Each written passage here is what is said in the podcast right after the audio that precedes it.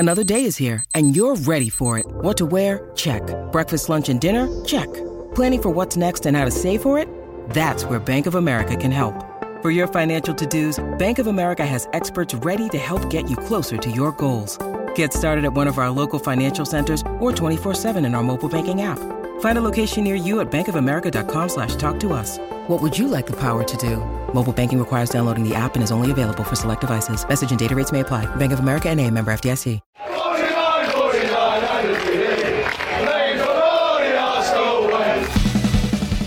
Hello everyone and welcome to the Arsenal Way, and yes, welcome to the Agenda Show. Also, I must say, your daily show from 9:30am Monday to Friday, and of course it is match day.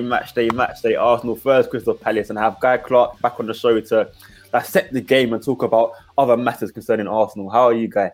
Yeah, not bad, mate. Old habits die hard, though. You said 9:30am. We're 10am. 10am, sorry. No, I'm all good, mate. I have to say, a bit nervy ahead of tonight's game. Obviously hoping that the Arsenal get the job done. But as we'll talk about, plenty of cause for concern, I think. Absolutely. And just what's your initial thoughts on the game? How do you think it'll go? And do you think it will be a tough one? I think it will be. I think we did a results prediction stream, didn't we, a little while back? I think it went up to this game, so we'll have to get on with another one of those predicting how things go. At that time, I said Spurs were going to do quite well. Unfortunately, they are. I think at the moment, Arsenal's winning run has kind of coincided with what I predicted. I do think this is going to be the toughest, bar the Liverpool game, of the recent assignments we've had.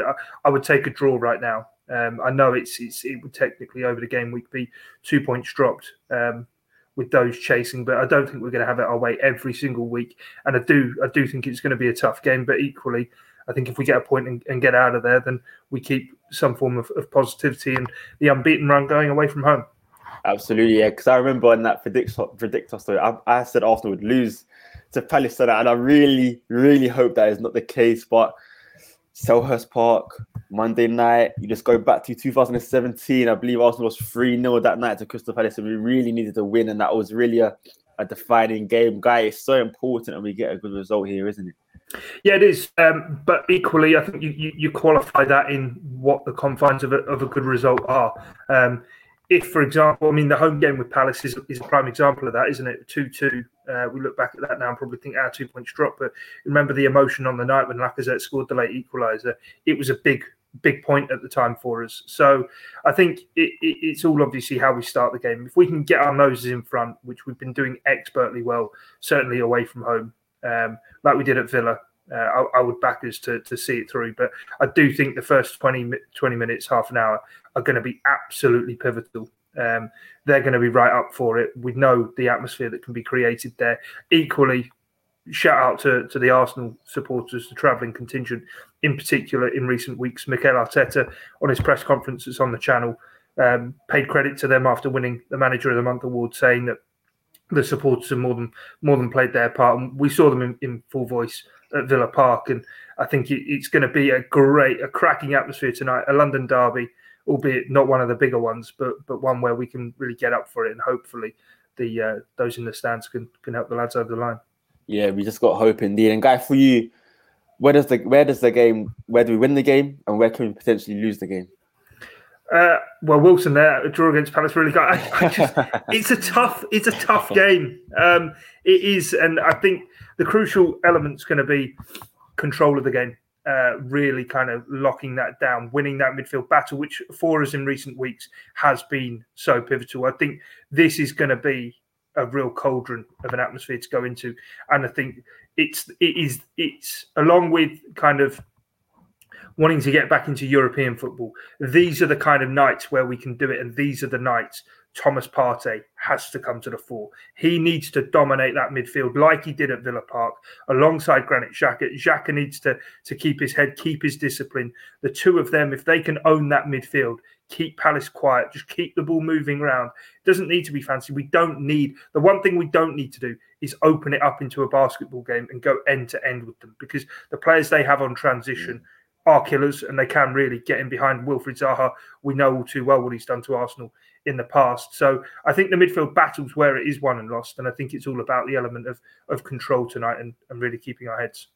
Of course. And they don't have Wilfried Zaha tonight. However, with Marco Olise, Eberechi Eze, they are still just as a threatening team with or without Zaha, isn't it? Yeah, exactly. That's the thing. I said Zaha there because he's kind of the guy you associate with them. I think Olise may well be an injury doubt as well. He went away with the France under-21s and picked up a knock. But as you say, Eberechi Eze, he's a brilliant player. Odson Edouard may not have sort of hit the ground running really at Crystal Palace, but he did score twice against Spurs earlier in the season. He's a good player again on the transition, on the counter. Mateta's come to a bit of form for them as well. Tyreek Mitchell's obviously just made his England debut, albeit a fullback, does get forward quite well down that side for them. So, yeah, as I say, it's going to be a big ask for us. And I think Palace, the threats they have. I mean, equally, we need to look at it and see what we've got. I mean, we went to a similarly kind of tight, compact ground in Vicarage Road recently against Watford, albeit maybe don't have the individual quality of Crystal Palace. But the start we had in that game, albeit the first minute when they scored, but it was offside. But if you stick with my point, apart from that, we started that game really well, got the goals. Certainly the Martin Odegaard goal and Bukayo Saka, how we grew into that first half. If we can replicate that tonight, then that really does set the basis for what we want. Yeah, of course. I agree with you there. And Crystal Palace recently, look, Manchester City went there, didn't score. Chelsea went there recently, got one goal just about late in the game. They struggled to score. Tottenham went to Selhurst Park. They also lost. So it's important, isn't it, that we do really well in the attack? And considering that, would you go with Emile Smith Rowe and Martinelli? Because Martinelli has been great, of course, but Smith Rowe seems to be more direct and can find the goal on a more frequent basis so far this season.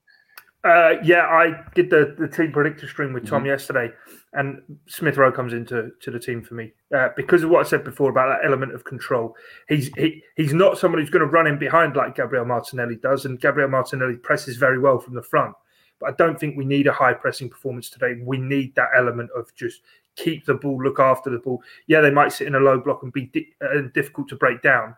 Equally, we have found a way of breaking down low blocks recently, and that actually does seem to suit us quite well, where Lacazette can really get involved in the build-up play, whereas if a game comes stretched and we do need legs to run in behind, that we know isn't Lacazette's game. It does suit Bukayo Saka, but equally, they're going to want to sit off Bukayo Saka because he probably is the one guy in a low block who does struggle to sometimes break sides down, albeit obviously did get the goal at Villa Park when it fell out on the edge of the box. So for me, it's Smith Rowe. It helps add to that element of control for us. And let's not forget, he's our top scorer. I mean, prior to the international break, he was struggling to get back to full fitness and break into the side.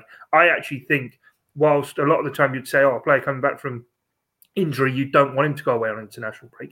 Actually, it's worked, I think, ideally for Smith Rowe in terms of that time has helped bring him up to speed to where he needs to be now for Arsenal, for the running. And he can be kind of that extra dimension that maybe just prior to the international break we were lacking. Yeah, no, I agree with you. I think Smith Rowe, he's a more direct player. He will get the goals. I do know, however, last year Martinelli did score at Selhurst Park, albeit in front of an empty stadium. So it will be interesting to see if Arteta wants to change the team, because he hasn't really done that too often this season. I think he likes his new system and likes to keep the same 11, but we shall see if that does change. And Guy, we know Vieira and his ties to Arsenal, but this is like a little audition for him, isn't it, to be the possible future Arsenal manager? I think it is. I'd like to get your thoughts on it as well. I mean, Patrick Vieira, to me, is just bona fide Arsenal legend.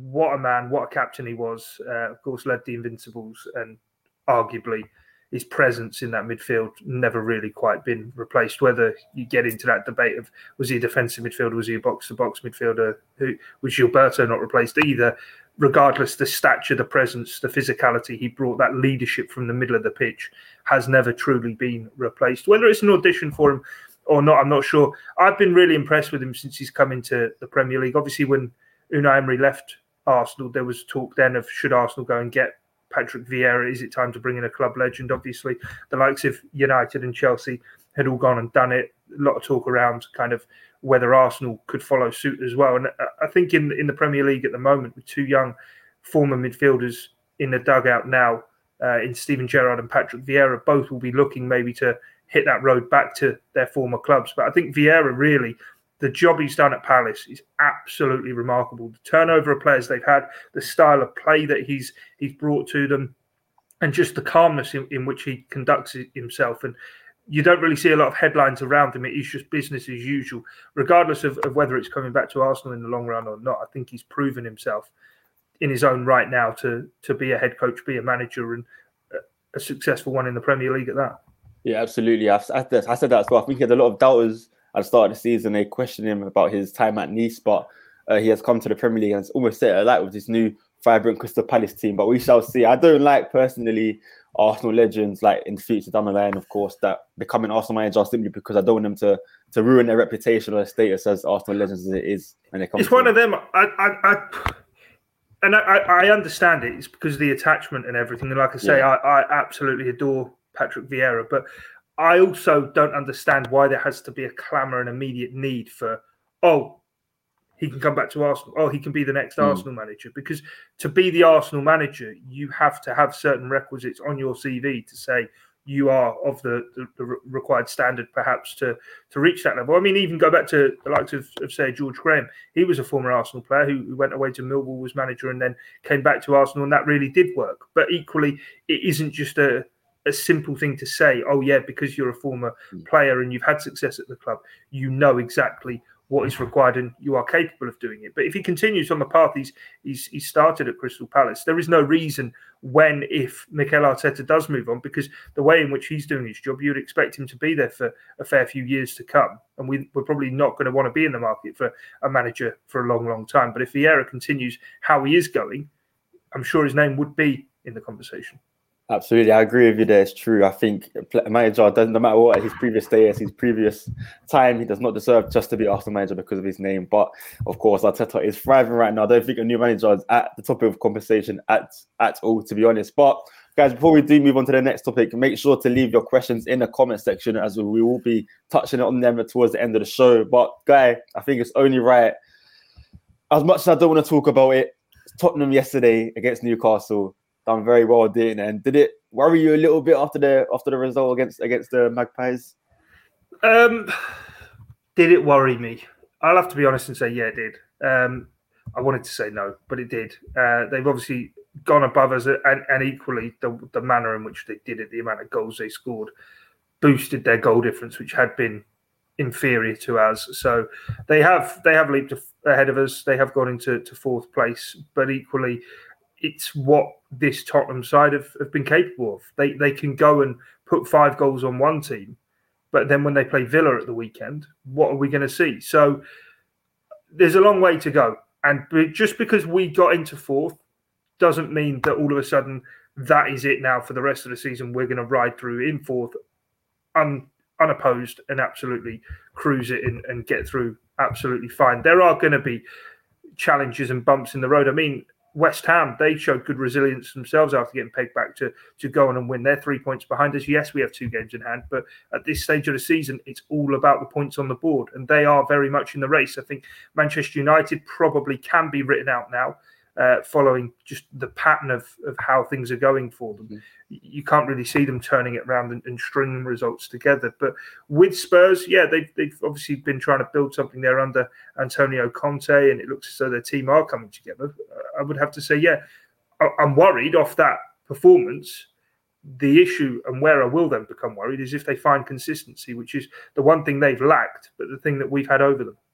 Yeah, absolutely. They have had the consistency, and their run of games is what worries me too. I think if we're being honest, on paper, we have got much tougher fixtures. It just depends if Tottenham do win those expected games, which they usually don't. And Guy, do you think the game, well, it's going to be Korea possibly on the 12th of May, Tottenham versus Arsenal, that's what reports are saying. Do you think that will be, by the time we get there, do you think we'll still be neck and neck, or do you think the top 4 race could be decided by then?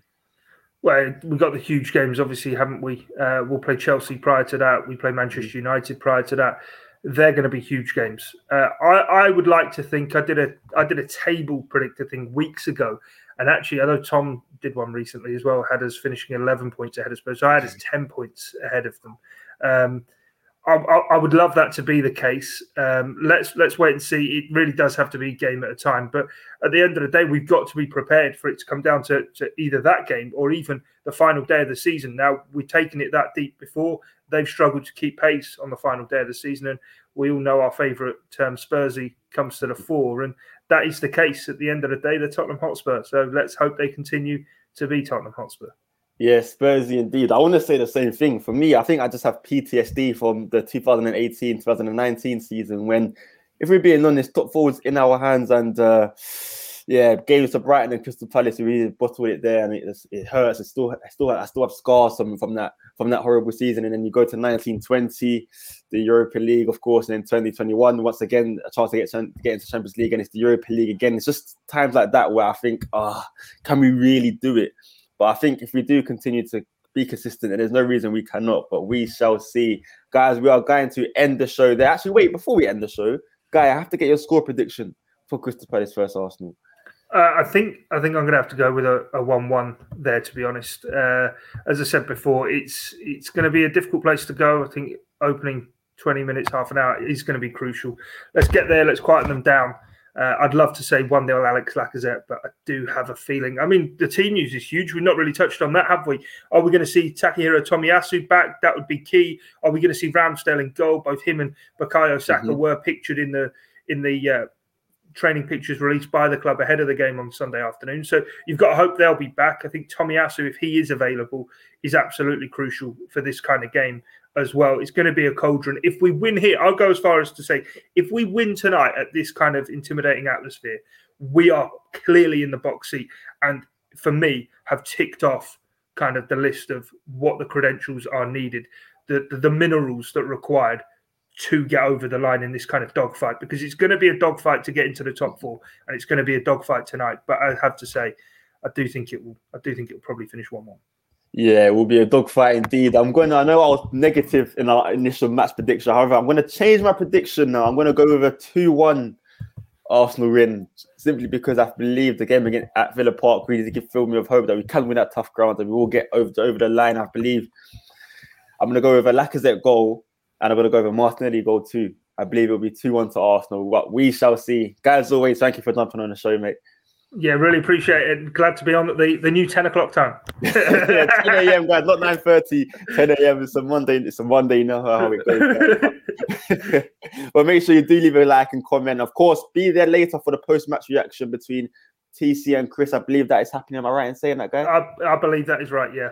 So make sure you tune in later, guys. And of course, we'll be back tomorrow, same time, 10 a.m. So be there also. And most importantly, make sure you keep following us down the Arsenal way.